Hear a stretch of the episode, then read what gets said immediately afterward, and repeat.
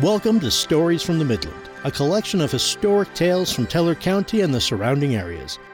I'm Tommy Allen, and in this episode, Trevor Phipps has written for us. We're looking into the story of Cripple Creek's most famous pyromaniac.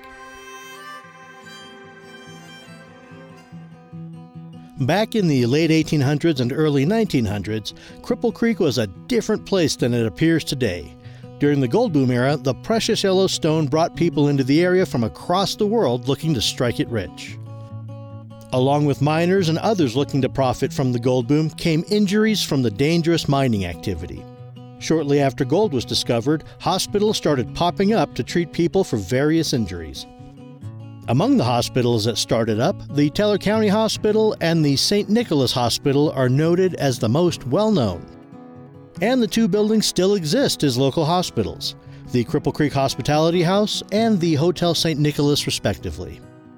Throughout its tenure as the Teller County Hospital, the facility treated several people in the area, including the infamous Roy Bourquois.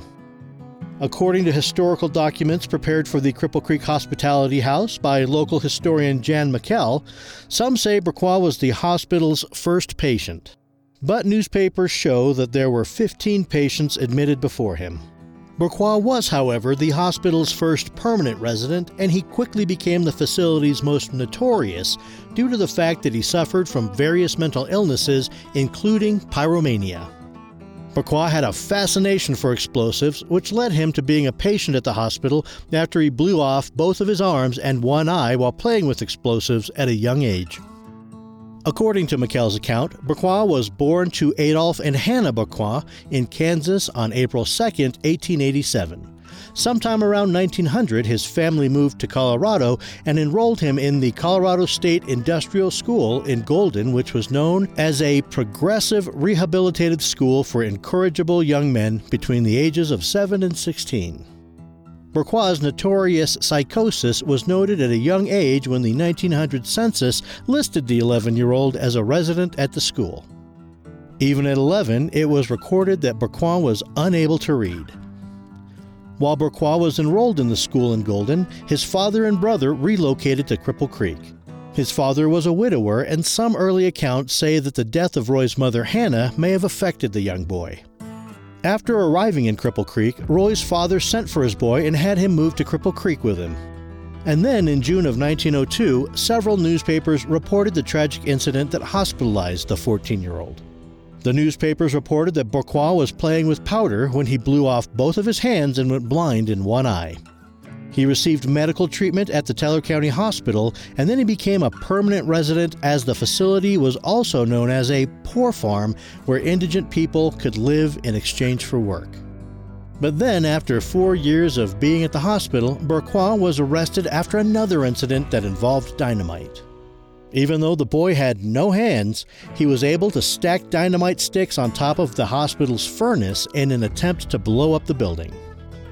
The fact that the patient at the county home went down to the cellar to fix the fire yesterday afternoon and see the sticks lying on top of the furnace removed the possibility of the institution being blown up and a number of lives lost, reported the San Juan Prospector newspaper. The 1910 census indicated that Bourquois was still a resident at the hospital. His World War I draft card also listed Bourquois as a resident at the hospital after he signed the card by putting a pen in his teeth. By this time, Bourquois' father had passed away and his brother had moved to Arizona. The pyromaniac now had no family living in the area.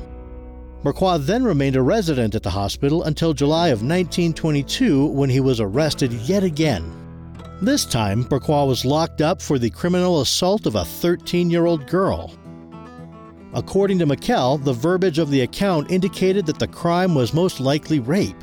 The judge then gave Bourquois a 20 years to life prison sentence and he was transported to the Colorado State Penitentiary in Cañon City.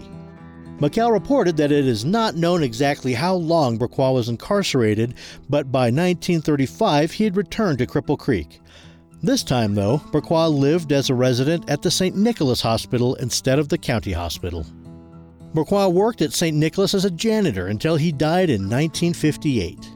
He was then buried at the town's Mount Pisgah Cemetery, where his grave still lies. Thank you for listening. This is Tommy Allen, and on behalf of Trevor Phipps, have a great day. And should you find yourself with several sticks of dynamite, dispose of it properly and don't stack it on a furnace. We look forward to having you join us next time for more stories from the Midland.